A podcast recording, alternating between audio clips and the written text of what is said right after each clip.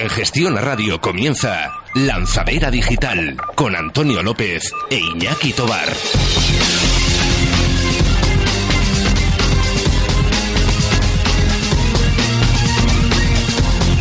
Muy buenas tardes y bienvenidos a otro nuevo programa de Lanzadera Digital. Ya sabes, el programa que vamos a estar con todos vosotros todas las semanas, toda la temporada.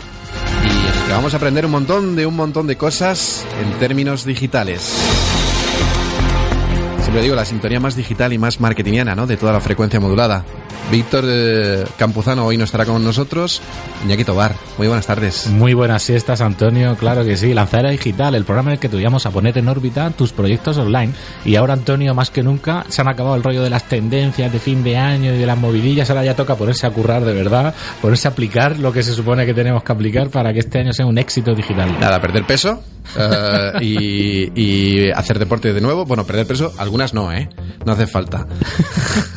no mira a nadie, no mira a nadie. Luego, luego hablaremos. Eh, Iñaki, hoy tienes voz de, de- voz de Boromir, ¿verdad? Ostras, madre mía, la gripe, la- vaya plaga de la gripe, parece el apocalipsis zombie, eh, la mitad de la oficina mala, yo me he tirado dos o tres semanas con fiebre, horrible, no me termino de curar, pero bueno, hoy sí que estoy aquí a pleno pulmón y si me parezco un poco más a Boromir, mejor. A Boromir o Aragorn o... Sí, sí, da claro igual, ¿no? sí. Un hombre, un hombretón. Un hombretón. Hombretón. Bueno, pues eh, nosotros ya, ya adelantado, no estará Víctor Campuzano con nosotros, eh, pero porque ya adelantamos la semana pasada que hacemos colaboraciones bimensuales para poder tener más tiempo. Estarán colaboradores, empezaremos con Carmen Santo, que hablaremos redes sociales con una pincelada de redes sociales con ella. Luego tendremos a, a Miguel Pau, claro que sí, con su diccionario digital que es imprescindible. Vuelve Nando Olcina con su lanzadera legal. Y también vuelve esta semana, que hacía un par de semanas que no la teníamos en antena, a Isabel Romero, nuestra Galadriel del SEO. Bueno, y hoy se sube con nosotros una persona muy especial para nosotros porque además es un viejo conocido nuestro, que es un chico de nuestra edad y que, y que lo conocemos todos, hemos coincidido en eventos con él, que nosotros que Javier Hélices de monetizados.com. y que sabe mucho de monetizar precisamente proyectos online. No te pierdas la entrevista al final del programa. Ahora Bueno, sí, vamos. Todo, todo esto desde ya y hasta las 6 de la tarde aquí en Lanzadera Digital. Lanzadera Digital en Gestión Radio.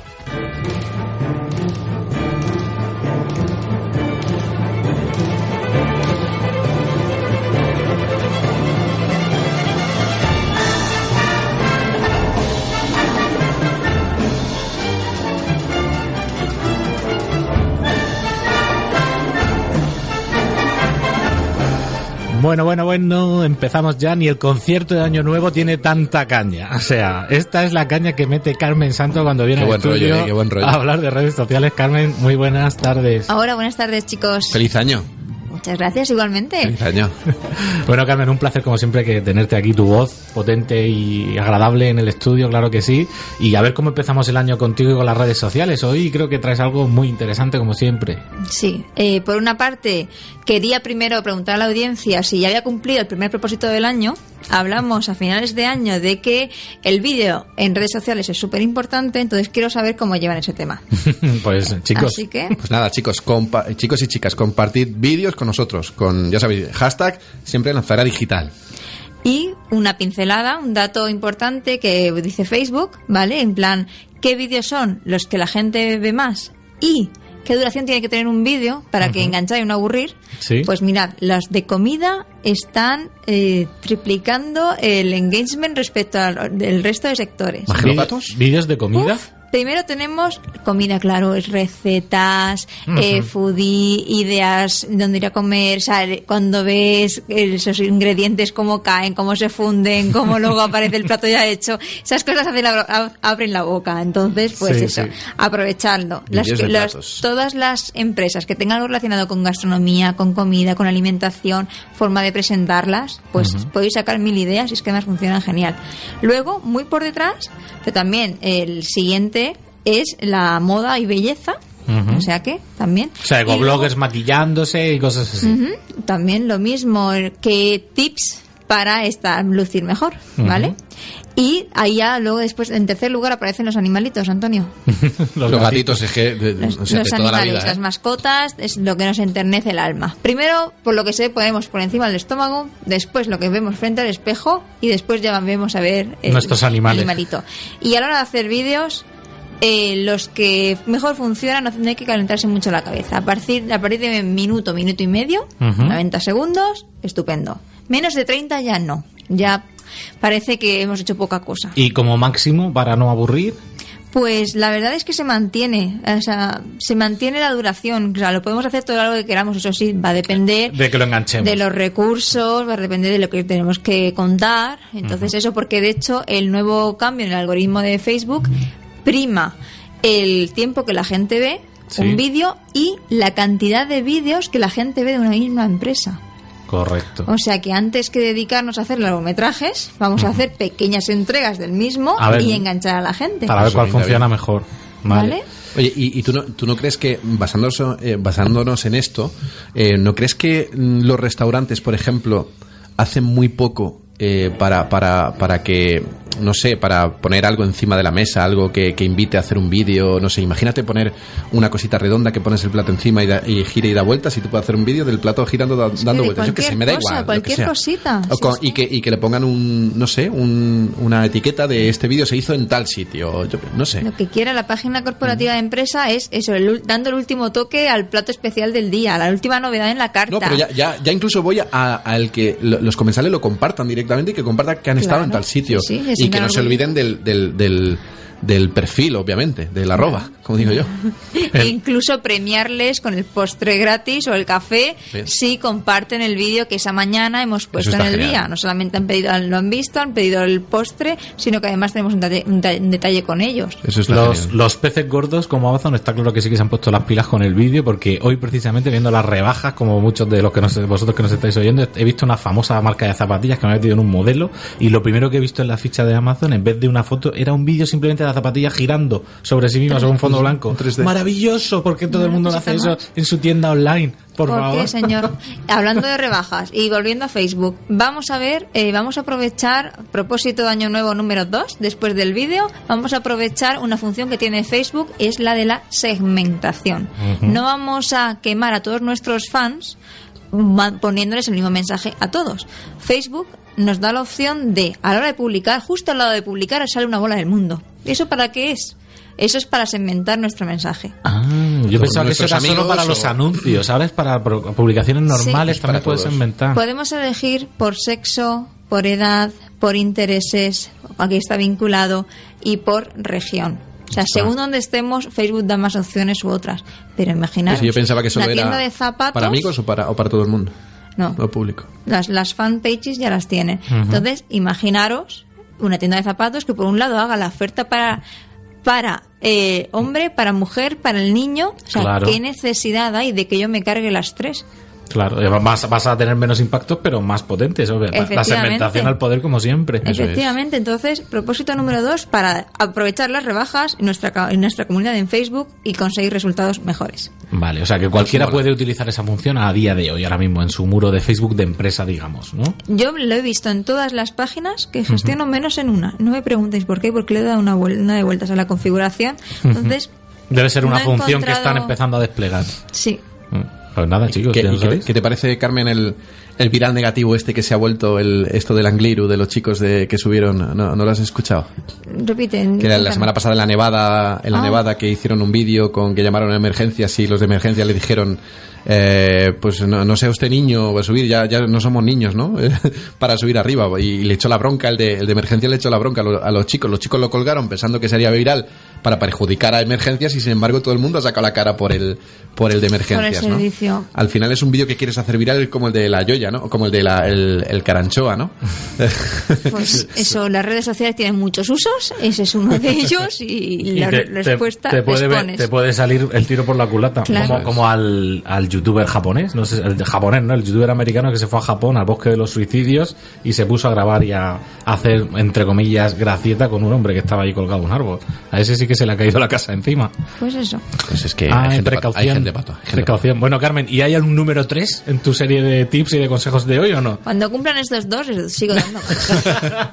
bueno, Oye, y, y a- y- y va- más a nivel más, más, más personal, ¿qué has metido en, la- en- en el papelito este que, que guardas y que escribes y que luego abres el 31 de diciembre de 2018? ¿Se puede saber? Ah. este año está complicado. se lo sacaremos, se lo sacaremos. Bueno, Carmen, pues muchísimas gracias como siempre por estar con nosotros en el estudio. Ya sabéis que le podéis proponer temas a Carmen o preguntarle cualquier duda en su Twitter, que es arroba carimesan con K. Carmen, un abrazo y hasta el fin de semana que viene. Hasta luego. Nos vemos, chicos. Chao. Hasta luego.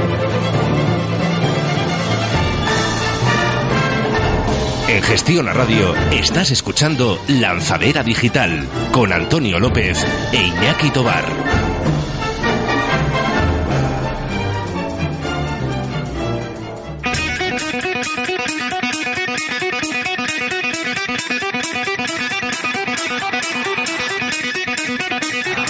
Y llega Thunder Track y con Thunder Track siempre tenemos a Miguel Pau. Muy buenas tardes, Miguel. Muy buenas tardes, Antonio. ¿Cómo estás? Muy bien, aquí tarde de domingo. ¿Ves, eh, Iñaki? Miguel Pau tiene voz de Boromir siempre. Sí que es verdad, Siempre. Miguel. Buenas tardes. No, ah, bueno, esto no es Boromir, ¿eh? Hace, hace unos días sí que tenía voz de, de, de Nazgûl. De menos, que o- de Miguel, ta- Mordor. Miguel también ha pasado la, la gripe esta de, de los zombies que Sí, tenemos. sí, horrible. Es que Webpositor tenéis que ponerlo en cuarentena, ¿eh? Casi, Y casi. media España. Bueno, eh, lanza- eh, diccionario digital. Eh, hoy tenemos, ¿qué términos teníamos para hoy y con cuál nos vamos a quedar? Teníamos en la encuesta pixel de Facebook, desposicionamiento, cross-selling y payrank interno. Otra vez. ¿Y ha ganado? Ha ganado pixel de Facebook con un 50%. Muy bien, pues eso es que a la Sí, gente sí. le interesa mucho. Muy decidido. Pues vamos a contarlo, vamos a contar. A ver, ¿qué es un píxel de Facebook?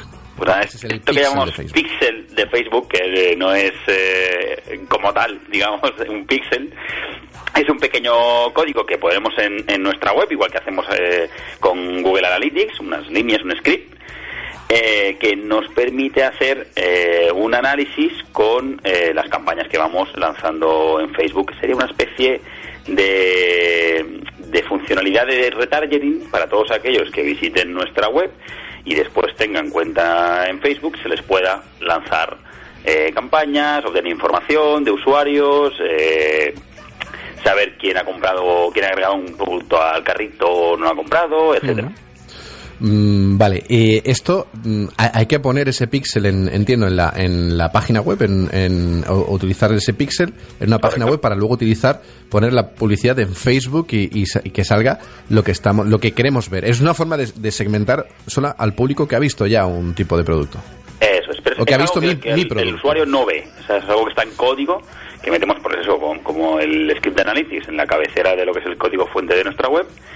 Y, y que eso que permite después hacer un- una mejor medición de campañas. Y esto, Mejor- Miguel, una mejor publicidad. independientemente de que yo vaya a hacer a corto plazo publicidad en Facebook Ads o no, es algo que le interesa a todo el mundo poner, ¿no? Porque de alguna manera, en cuanto pones ese píxel, ya estás recogiendo, digamos, tarjeteando a personas para en, un, para en un futuro poder lanzarle mensajes, ¿no? Eso es.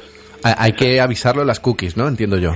Sí, igual que, que cuando hacemos seguimiento con Analytics, eh, tenemos que indicarlo, que se hace recopilación de información y, y como hacemos también con las cookies. Esto se lo puede poner cualquiera, Miguel, en cualquier momento, no hay que pagar nada ni crearte nada para, para generar el pixel del Facebook, lo puede hacer cualquiera desde su cuenta de empresa, por ejemplo. Eh, eso es, tenemos una, una dirección de, de soporte de Facebook en la que tenemos toda la información de, de cómo poner esta, este pixel de Facebook. Perfecto. Si no recuerdo mal es viru.com barra business o, o algo así, o business help. Ok, perfecto. Pues eh, ya, ya tenemos definición, ya tenemos otro término más para, para Uno nuestro más. diccionario digital. Pues eh, Miguel, nos vemos el próximo domingo. Muy cortita, ¿eh? Hoy la, la, la, la Hoy ha aportación. sido breve, sí. Breve, breve, pero intensa y buena. Venga, Miguel, pues muchísimas siempre, gracias. Hasta luego. Un abrazo. Chao.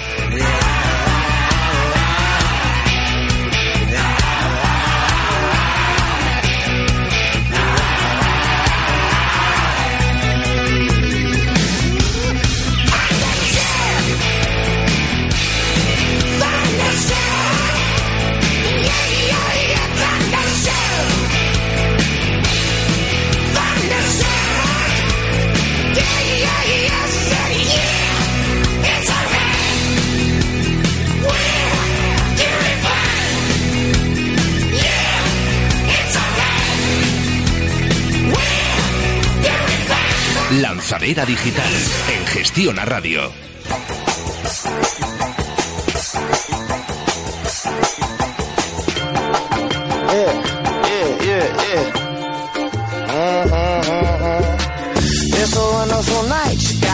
Bueno, bueno, llega el momento de ponernos serios, pero no legales. Perdón, no era al revés, ¿no, Antonio? Legales, pero, no, serios. Legales, pero no serios. Con Nando Alcina, nuestro abogado digital. Muy buenas tardes, Nando.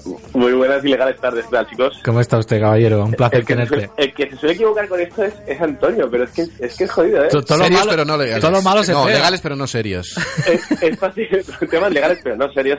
Eso he dicho yo, pero, pero Iñaki se ha equivocado, ¿no? Me he ¿Eh? equivocado, es que todavía estoy tomando medicinas. Para Con el tío más legal y menos serio de... No, es serio, ¿eh? Nando Alcina es serio, es abogado de los de corbata, de los de toga y... y- No, Oye, no, nu- no. nunca te he visto con la toga, Nando, ¿eh? Eh, bueno, eso, eso tiene fácil solución. Ponemos una, ponemos una fotito en, en Facebook para, para, con la toga de Nando. Yo lo que pasa es que no tengo toga, ¿eh? Yo la toga la cojo del colegio en el, en el juzgado cuando tengo que ir. Ah, vale, vale, vale. O sea, que Claro, no tengo te- toga propia. Y te- tengo, tengo, una- tengo anécdotas buenas cuando... Eh, se me ha ocurrido una cosa. El próximo programa lo hacemos en, el juicio, en un juicio que tenga Nando. Directamente, pedimos permiso. No sé si será legal. Eh, entrevistamos al juez. Va a esto ser- ya lo veo más complicado. Bueno, bueno, Bueno, vale. Nando, hoy nos traes algo súper interesante relacionado con imágenes, ¿no? Bueno, no sé si es interesante o no, pero... pero Me eh, mola, me mola. Me, me he encontrado esta semana con, con un caso parecido al que os voy a contar. Mm. Y bueno, por no decir nombres y demás, ¿no? Pero que me, me suele preguntar mucha gente, o sea, creo que hemos hablado muchas veces del tema de, de la, de la prohibición, de, o sea, que no se deben utilizar imágenes que encontremos en Internet, debemos contactar la fuente, pedir autorización, acudir a bancos de imágenes y tal. Pero bueno, ¿qué pasa cuando, sí, hemos escuchado al abogado digital, hemos escuchado a Nando Alcina, no, lo pasamos por el forro y al final, mm, pues mira, se nos ha colado una foto y nos llega pues una carta de, de un abogado. ¿Qué se puede hacer en esos casos? ¿Vale? Esa es un poco el- el- la temática de, este, de, este, de esta sección de- del programa de hoy, ¿no? Entonces, a ver, mm, si ya la hemos liado, pues mm, ahí solo podemos pasar la cabeza y ver qué se puede hacer y qué solución le podemos, que le podemos dar, ¿no? Entonces, nos llega una carta pidiendo que solicitemos el, el- la retirada, lo primero que tenemos que hacer es retirarlo inmediatamente, sin dudar y sin, sin- sin- si, no, si no tenemos la seguridad de que, de que tenemos autorización para colgar esa imagen, la debemos retirar inmediatamente. ¿Vale? Si nos llegan requerimientos por, por mail, porque generalmente los mails los envían a, o sea, los abogados los enviamos a direcciones que encontramos en el juiz o, ¿vale? Pues, mm, pues no tenemos constancia de esa recepción de ese mail. Por tanto, no contestemos, ¿vale? A esos, a esos mails, pero retiremos la imagen inmediatamente. Ah, pero, pero no tú dices que me- mejor no contestar, pero retirar la imagen. Claro, la imagen la retiramos, porque tú la puedes retirar de un manera retirar en cualquier momento, pero no tienes por qué contestarle ni dar, no, no tienes por qué contestar al que requiere ni, ni, ni dar pistas de, de que efectivamente en ese mail se te puede, se te puede con- contactar, ¿no?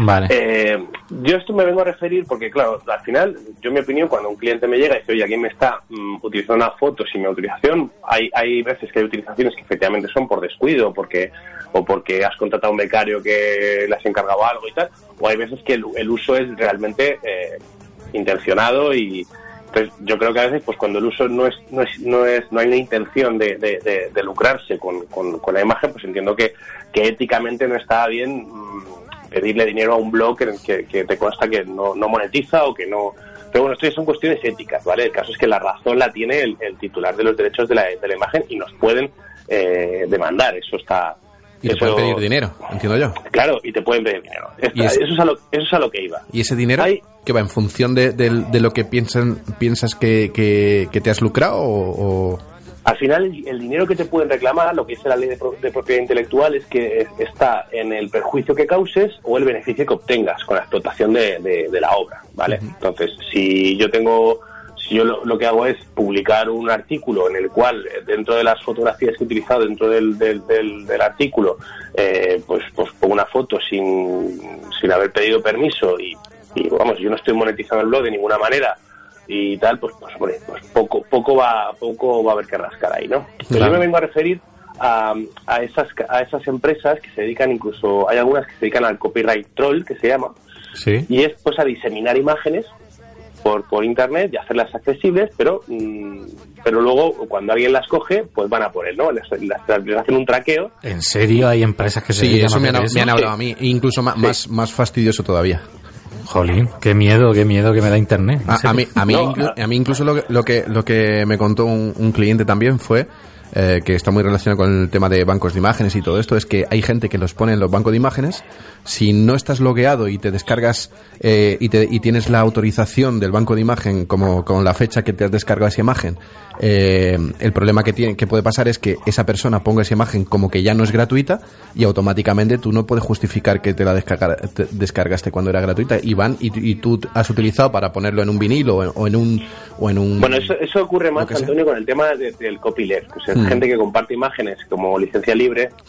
¿vale? Y no y te permite que hagas una explotación comercial y de repente le cambia, le cambia es, la, licencia. es. Eh, por, por eso lo, lo- que hemos aconsejado en algunas oca- ocasiones, y creo que lo hemos comentado en el programa, es que cuando cojamos eh, mm, fotografías de copyleft que vayamos a hacer, de las que vayamos a hacer un uso eh, que veamos que va a reportar mm, beneficios o que va- no cuesta nada asegurar eh, pues mediante una empresa de estas que certifican certificarlas de tiempo y tal se puede certificar una captura de pantalla a o sea, que es como un testigo que dice que en un momento Sí, tipo Safe Creative eso- o lo que sea. si es Creative, incluso se podría ir a.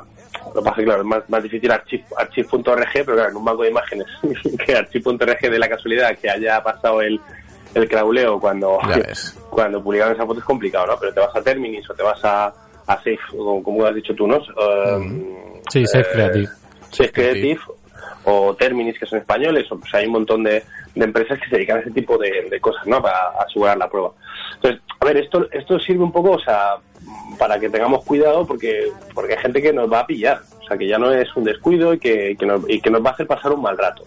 De todas maneras, yo quiero dar una tranquilidad porque el caso que, que os contaba esta semana es un cliente que le llega una carta de un, de una de un abogado alemán, ¿vale? Pues el abogado alemán eh, representa a un fotógrafo español que, eh, que le pide una indemnización a, a mi cliente, una indemnización elevada.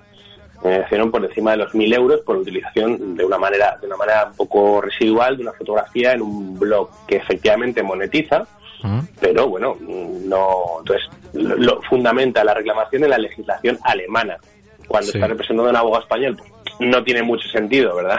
No. que está representando a un. y estás yendo con. Pues ahí aplicaría la legislación española. Entonces, en esos casos, todo parece indicar que, que, que no van a demandar, que simplemente es un amedrentamiento, es un. Para que quites rápido la imagen y... para que quite rápido la imagen y que para, para que pagues, si son muy insistentes y mandan muchas comunicaciones. Esto no quiere decir, con esto no quiere decir que, que nos relajemos y que no pasa absolutamente nada y que cualquier requerimiento que nos llegue que no hagamos caso, porque nos podemos llevar un susto, ¿vale? Simplemente es que analicemos caso por caso y que mm, veamos a ver si esa persona nos va a poder reclamar ese dinero o no. Si, si utilizamos la foto de un, de un fotógrafo famosísimo y que tiene y sabemos que, que el uso de esa imagen pues pues puede ser caro, pues pues oye, a lo mejor sí ahí sí que si nos reclaman más de 300 euros por la foto, pues lo más seguro es que, que haya posibilidades de, de- de ir a juicio, ¿no? Pero Desde, luego, lo, lo- lo mejor que puede hacer uno para quedarse tranquilo si le pasa esto es contactar con nandolcina.com, ¿verdad? No es por nada, Nando, pero yo me quedaría más tranquilo. Nandolcina.com, me me has cambiado la web. Ay, perdón. El abogado El digital. digital.com. Pero voy Escucha, a comprar el, do- voy a Co- comprar el co- cómprate nandolcina.com, no sea que te lo quite por ahí a, yo que sé, a alguien raro. Quédatelo, yo te lo regalo ahora para Reyes. Bueno, a ver que, nos, que, los, que los oyentes nos cuenten a ver si les ha sucedido algo parecido y, y a ver si lo podemos resolver en, en- en el programa. Claro- eso, claro eso, que eso sí. sería lo interesante. Pues, ¿vale? ves, Nando, al final ha sido muy interesante tu aportación de hoy, como siempre, claro que sí. Y esperamos que eh, cualquier duda que tengáis de este, en este sentido que queréis que Nando trate en un futuro programa, pues lo tenéis, eso sí, en el su usuario arroba nandolcina, ¿verdad? En Twitter. Y como comentamos en abogadodigital.com. Nando, un placer, como siempre, tenerte por aquí y te vemos el domingo que viene. Muchas gracias. Un abrazo enorme. Fernando. Hasta el domingo. Y feliz año. Igualmente. Chao, bambino. Chao. Chao, chao. En Gestión a Radio estás escuchando Lanzadera Digital con Antonio López e Iñaki Tobar.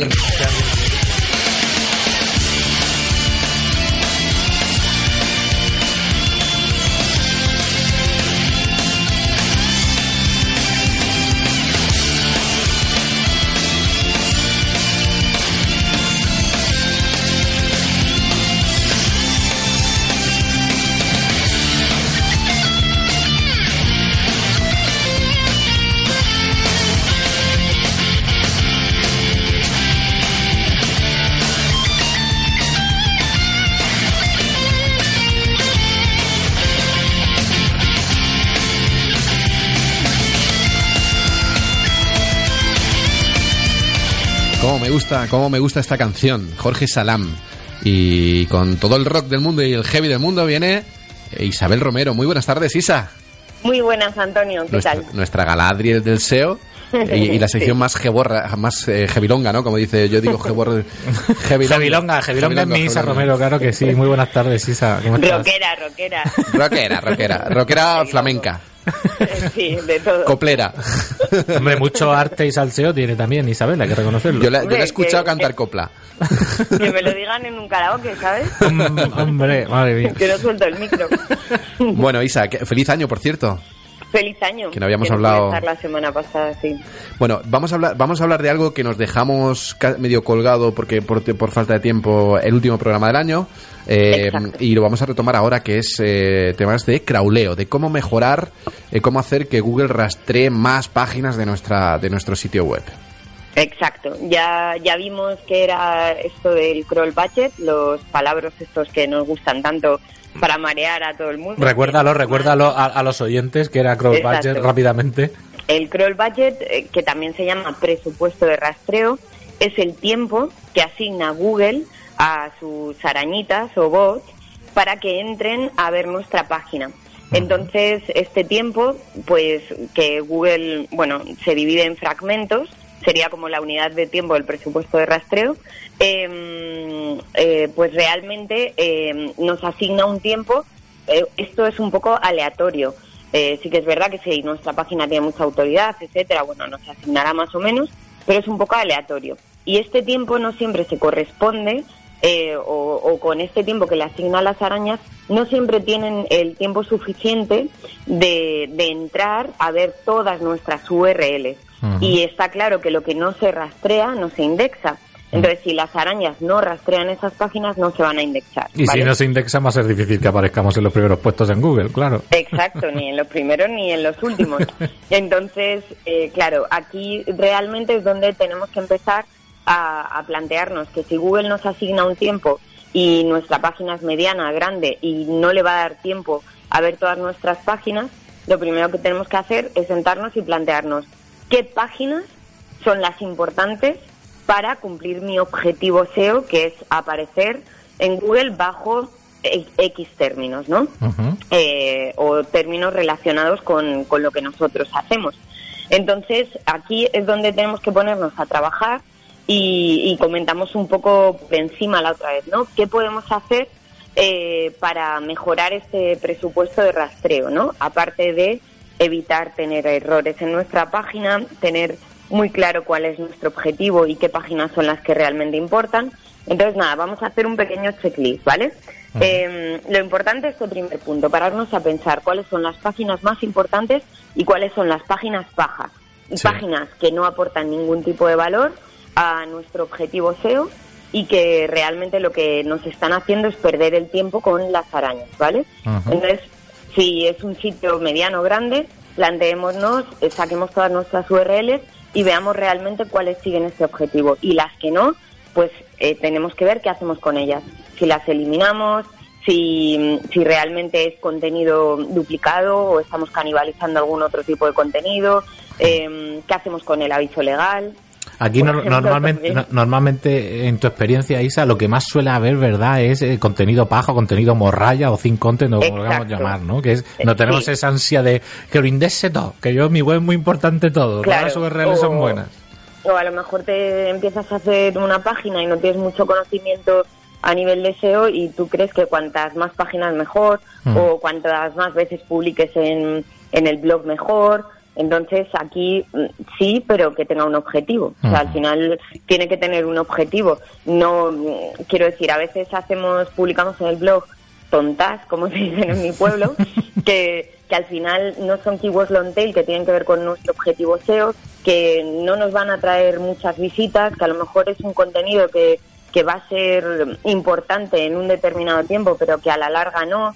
Sí. En fin, pues aquí realmente lo que haría falta también es eso, planificar estratégicamente qué contenidos vamos a publicar en nuestro blog y a qué keywords long tails queremos ir, etcétera, ¿vale? O sea, realmente es que no tengamos páginas paja, ¿vale? Vale. Errores 404, eh, redirecciones, todo esto hay que evitarlo por precisamente por este tiempo que, que asigna Google que mm, si realmente va a gastar em, tiempo en entrar a una página y esa página le va a llevar a otra, estamos gastando tiempo de Google tontamente, porque realmente ahí podría haber leído dos páginas que dieran código 200, que fueran páginas OK, ¿no? Que no hagan una redirección. Entonces, mucho ojo con esto, con errores 404 que haga que llegue la araña a una página y diga, mm, ¿y ahora qué hago? ¿Por dónde voy? Le estamos haciendo perder el tiempo, ¿vale?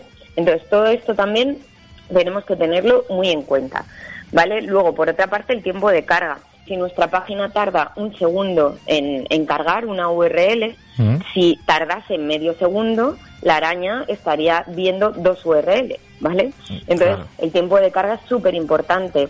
¿Dónde tenemos la página alojada? O sea, si, quiero decir, contratemos un hosting de confianza. Muchas veces esto es súper barato, sí, pero te va a dar problemas, ¿sabes? Se va a caer, eh, el tiempo de carga es lento.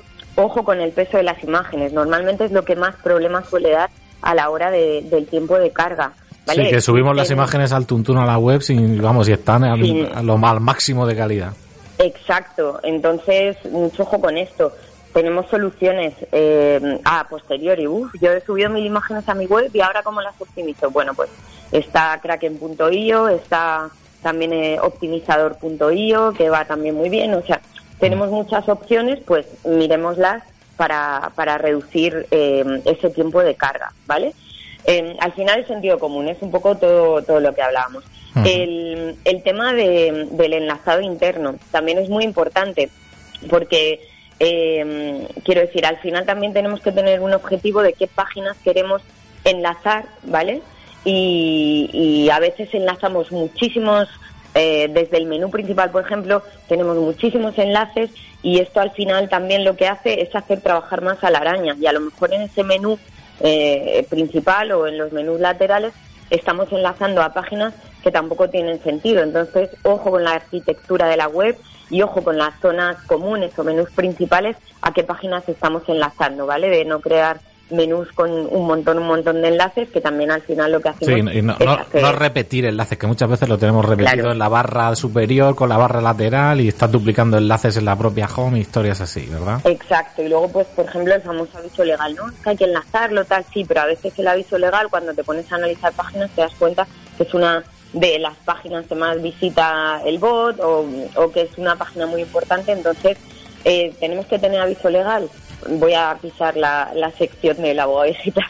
sí que tenemos que tener aviso legal. Pues pero, a ver, ojo a ver dónde lo ponemos, ¿sabes? Podemos poner un no follow. Sí, también lo que podemos hacer, bueno, que esto ya el informático, ¿no?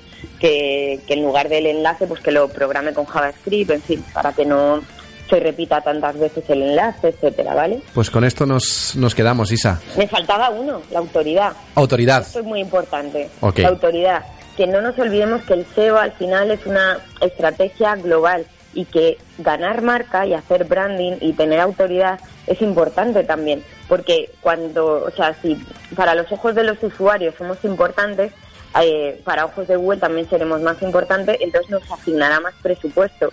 ¿Cómo hacemos esto? Consiguiendo que nos enlacen otras páginas, invirtiendo en branding para que haya más búsquedas por nuestro nombre por branding, etcétera. Ok, pues con eso nos despedimos y...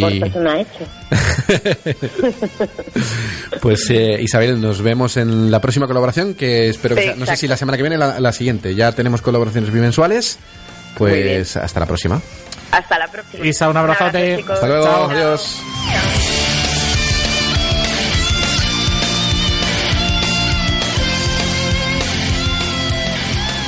En Gestión a Radio, Lanzadera Digital. Bueno, de los amigos de Rayola Networks, eh, ya sabéis, el hosting inteligente para, para, negocios y para particulares, hoy tenemos una persona, una persona muy especial para nosotros, es conocido de, de todo el equipo de Lanzadera Digital, nosotros que es Javier Hélices de monetizados.com. Muy buenas, Javier. Muy buenas, Antonio, ¿qué tal? ¿Cómo estáis? ¿Cómo estás? Una tarde de domingo por aquí en, en Lanzadera Digital. Pues nada, muy contento. La verdad es que llevamos tiempo sin hablar, así que muy contento de que me hayáis invitado hoy Bueno, a, a echar un ratillo. Iñaki, ¿quién es Javier, Javier Elices? Hombre, buenas tardes, Javier, ¿cómo estás? Buenas tardes, Iñaki. Javier Elices, ¿qué puedo contar yo de Javi? A Javi lo conocí en un sitio muy emblemático para nosotros como es el, el balneario de Archena, ¿verdad, Javi? ¿Te acuerdas? En el evento que organizó Víctor Campuzano Tiempo A, en un Iron Blogger. Allí, allí conocí a Javi, que en aquel momento todavía estabas, ¿verdad?, en, en Abas Media, en un sitio donde hiciste bastante carrera.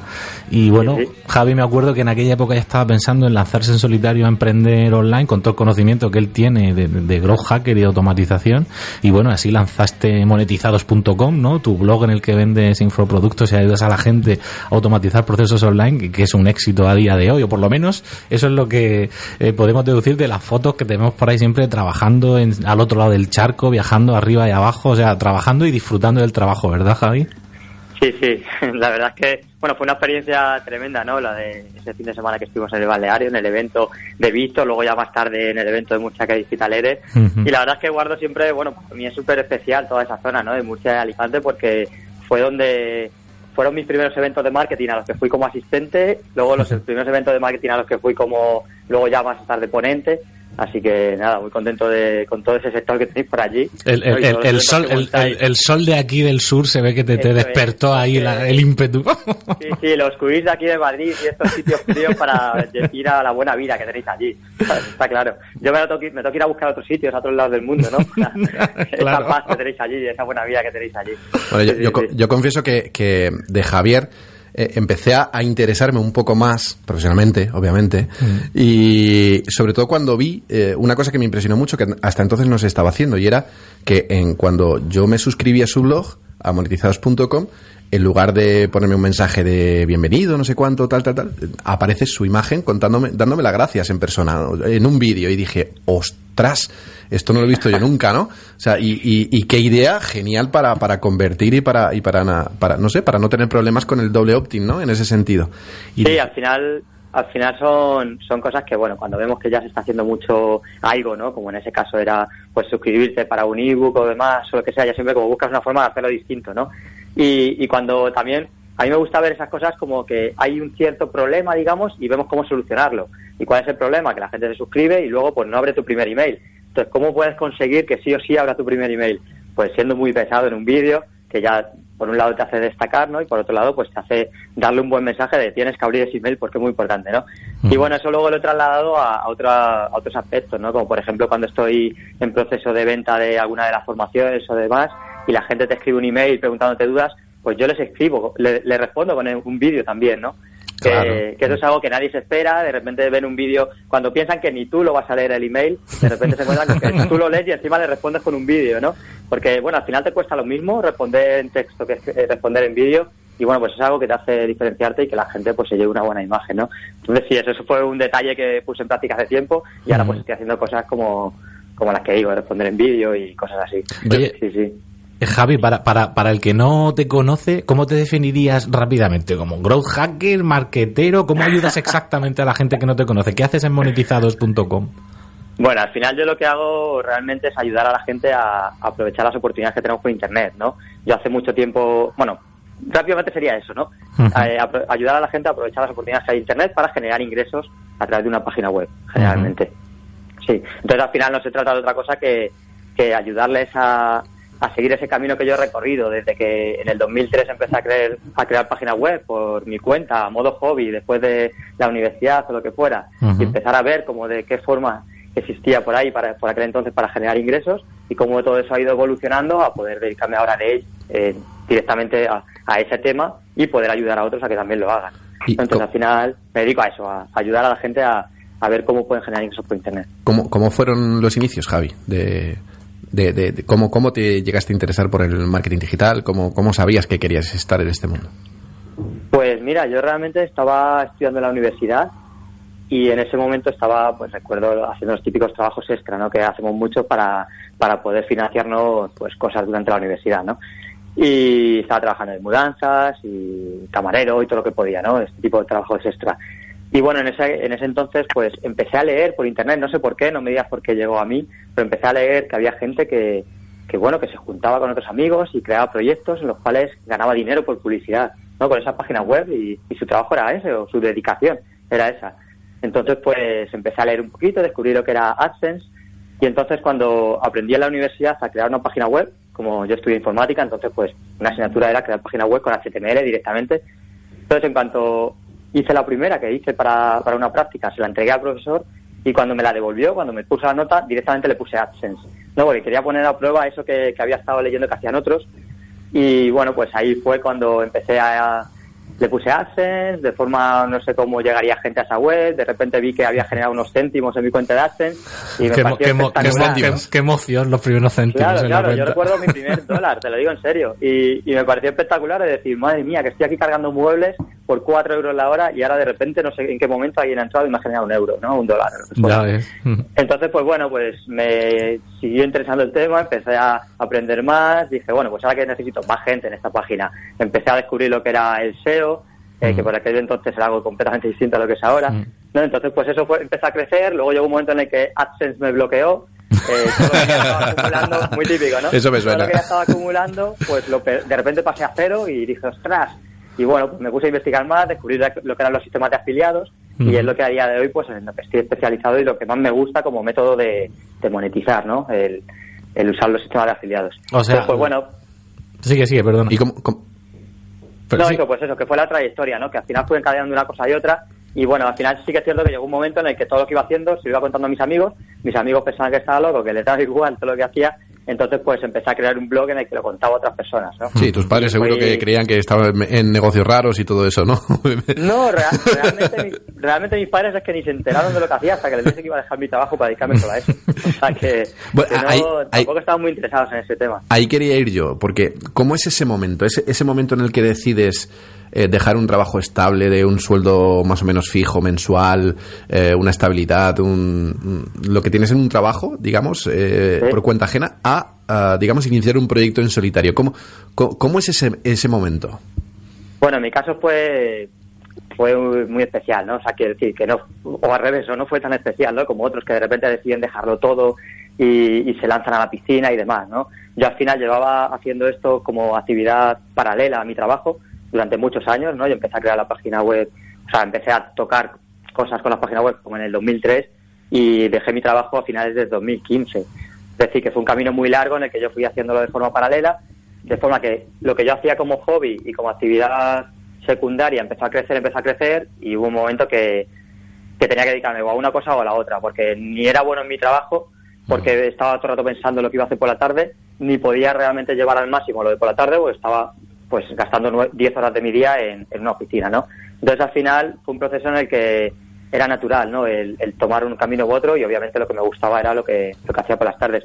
Fue, fue difícil porque me hubiera encantado que me despidieran, me hubiera encantado estar en un trabajo que odiaba, me hubiera encantado que me pagaran mal, dicho así fríamente, ¿no? Pero porque hubiera- me hubiera facilitado eh, el tema de decir lo dejo y me dedico a lo otro. Pero como al final en el trabajo estaba bien y las condiciones eran buenas y me gustaba lo que hacía, pues eso retrasó mucho más el decir, pues me tengo que dedicar realmente a lo que me gusta, que es mi, mis proyectos, ¿no? Entonces el camino fue muy largo, pero realmente cuando lo dejé no fue tirarme a la piscina, ya tenía algo que estaba funcionando, ya... Claro. Sí, como mucha gente. Pero, pero real, realmente tú eh, ejemplificaste lo que es salir de la zona de confort, porque Sí, más a gusto no podías estar. ¿no? De eso, de eso estamos hablando Claro, incluso. claro. Sí, bueno, ne- pero no te creas, ¿eh? porque a mí cuando la gente veía lo que hacía, eh, incluso ya estaba dando ponencias y demás, y me decían, Javi, es que no sabía que tú también estabas trabajando para un tercero, aparte de todo esto que hacías, ¿no? Entonces, eh, yo siempre decía, guau, si el único secreto es que no duermo. ¿no? Entonces, todo el tiempo, pues si tengo 24 horas al día en las cuales no duermo, pues puedo hacer todo. Y realmente no puedes hacer todo. An- Antes, Entonces, en, en- eh, detrás del micrófono estábamos hablando, eh, Iñaki y yo, de que, qué suerte tienen eh, estas nuevas generaciones, ¿no? Que, que, bueno, nuevas generaciones no, son hermanos nuestros que tienen 10 años menos que nosotros. Sí, porque Javi es, Pero- Javi es un millennial, ¿no? Por ¿Tú, eso- Javi, cuántos años tienes? bueno, yo tengo 35. Bueno, entonces Ah, es de nuestra edad. Claro, claro, yo no soy tan joven, es que me cuido bien, tengo buena genética. Pero... Pero hablábamos de, de gente que está en los veintipocos y, todo esto que no tiene, que no tiene mm, eh, nada, o sea, familia, hijos, que no tiene hipotecas, que no tiene nada, que montan su infoproducto, montan sus cositas y luego se van seis meses a Estados Unidos, otros eh, cuatro meses a Irlanda, otros eh, a Alemania, no sé cuánto, o a Indonesia o a tal. Eh, Eso, eso mm, es impensable hoy día para, para alguien que tiene, que tiene algo eh, que, que nos ata, digamos, aquí, aquí nosotros. Es, es otra generación totalmente distinta, con una cabeza totalmente distinta a la nuestra en ese sentido. Sí, bueno, yo creo que está cambiando mucho ese, digamos, esos estilos distintos de vida, ¿no? De, de gente que, bueno, que prefiere montarse su proyecto, aunque su proyecto sea eh, vender un infoproducto o lo que sea, es decir, que no tiene que ser una empresa, ni tiene que ser un, un gran proyecto en el que consiga grandes cosas, sino simplemente algo que le dé de comer, ¿no? Entonces yo creo que ahora con las facilidades que tenemos y con toda la información que tenemos, es decir, gente que nos dedicamos a nuestros proyectos y que enseñamos cómo hacerlo, pues está, digamos que es más fácil para toda la gente que, que a- día de hoy conoce que existe esa idea y quieren llevar ese, digamos, otro estilo de vida, ¿no? Como decís vosotros, dedicarse a, a dar vueltas por ahí y no tener que estar yendo a una oficina. Eso a lo mejor hace unos años era más impensable y lo hacían solo unos pocos y ahora lo hacen unos pocos, pero el conocimiento está ahí para que lo puedan hacer muchos más. Entonces son otros tiempos, yo creo. Oye, Javi, para todos los que nos, nos están escuchando, de nuestros oyentes, pues gente un poco que está en ese, en ese impas, ¿no? De que ya tienen un negocio online y, no saben cómo sacarle partido todavía, o que se lo están pensando si merece la pena porque han oído campanillas, ¿no? Las llevan oyendo mucho tiempo. Por ejemplo, a uno típico que tiene un blog más o menos de algo que le gusta, sobre lo que escribe con pasión y tal, y todavía no ha empezado a monetizarlo, ¿cuál sería tu tip para esa gente? Dame un tip para alguien que tiene un, un blog de lo, cualquier cosa, de lo que sea su afición, para que pueda empezar a monetizar. Pues mira, muy sencillo. Eh, yo es que lo veo muchas veces en, en mi día a día. Mm. Eh, que, que se informe sobre las distintas opciones de generar dinero. Que hay mucha gente que tiene minas de oro y no lo sabe. Hay gente que tiene ya blogs porque escribe sobre ese tema, porque les gusta y no y realmente no saben que de ahí podrían sacar dinero, ¿no? Entonces, yo a esa gente les aconsejaría que se informaran sobre, depende del tipo de temática, pero bueno, que se informaran sobre AdSense, que se informaran sobre los sistemas de afiliados, porque seguramente con eso que ya tienen, le ponen un enlace de afiliación en al- alguno de los artículos y ya podrían empezar a generar algo.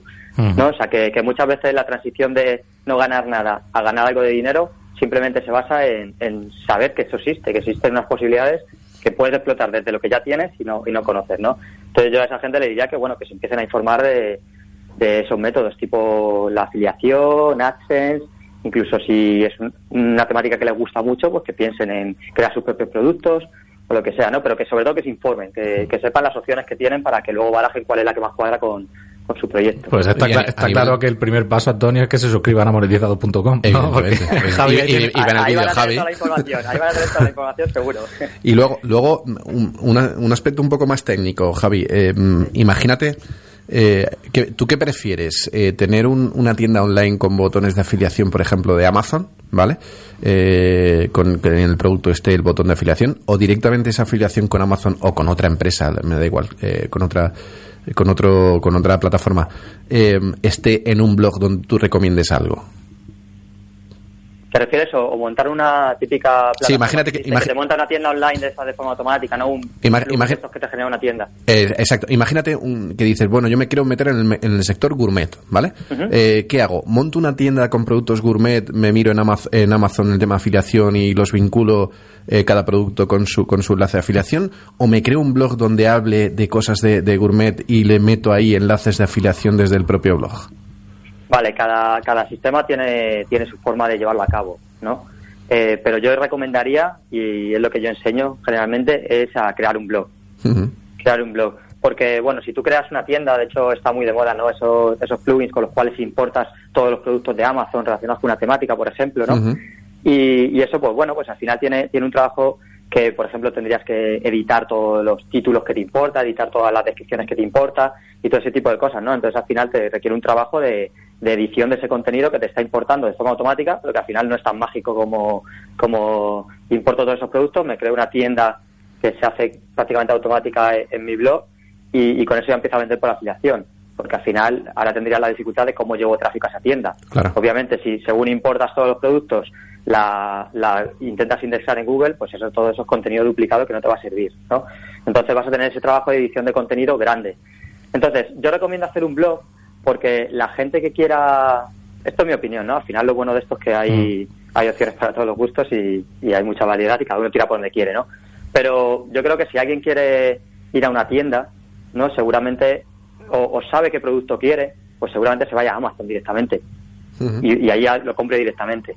Pero en cambio, si está buscando, o sea, el típico de el público que, que, que son buenos para las páginas de afiliación, por ejemplo, para los blogs que hablan de afiliación, son los que captan a personas que están en ese proceso de decisión.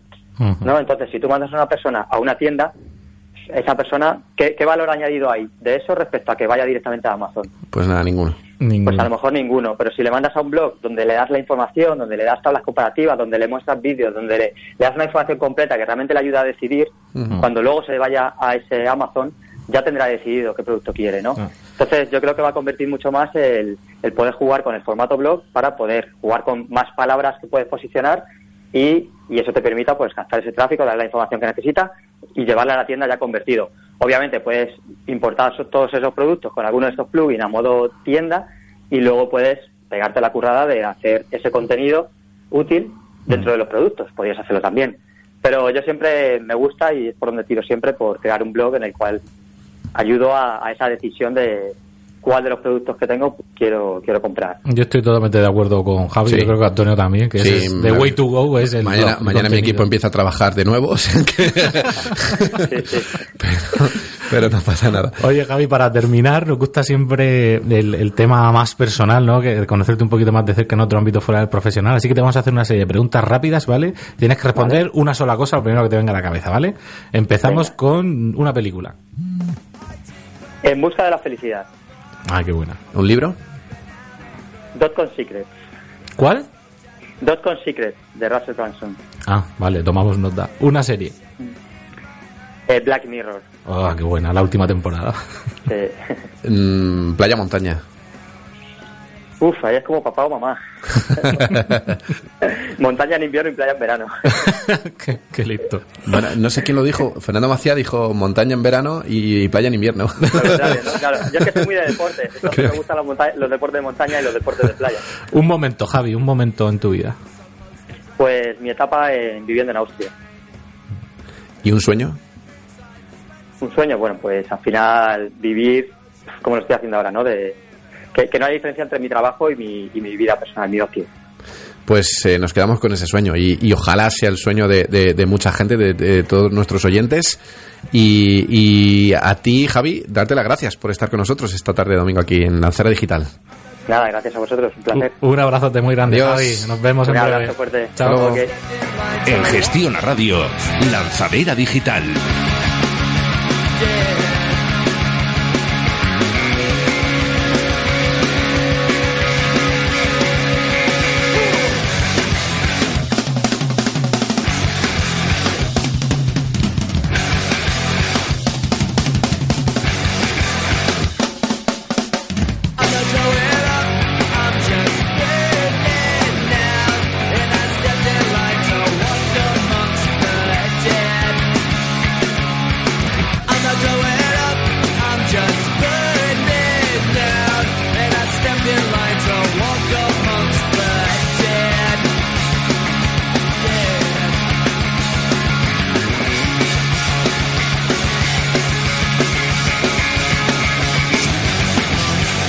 Lanzadera Digital con Antonio López e Iñaki Tobar.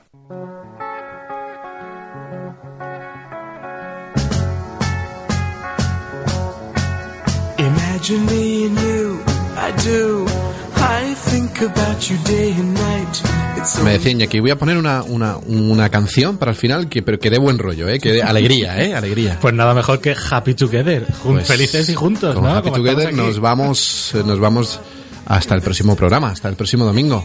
Claro que sí. El domingo que viene, de 5 a 6, en Gestión a Radio. Ya sabéis, cualquier duda, cualquier cosa, www.lanzaradigital.com Los, eh, los podcasts calentitos en Evox, y en iTunes, por supuesto, para todos los gustos. Ya sabéis, insisto, nos vemos el próximo programa de 5 a 6 de la tarde. Y que el marketing te acompañe. Un saludo, hasta Adiós. luego.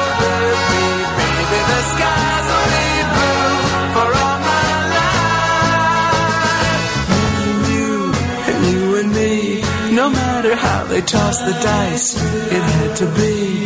The only one for me is you, and you for me. So happy together.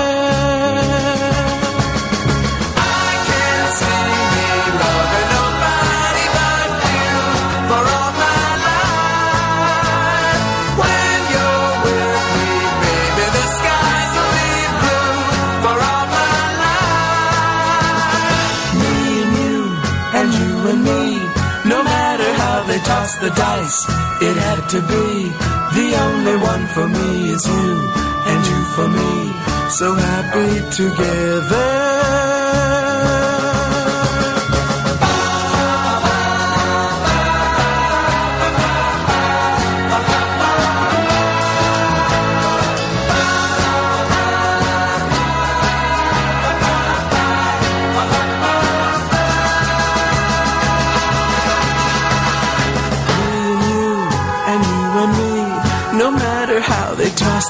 The it had to be.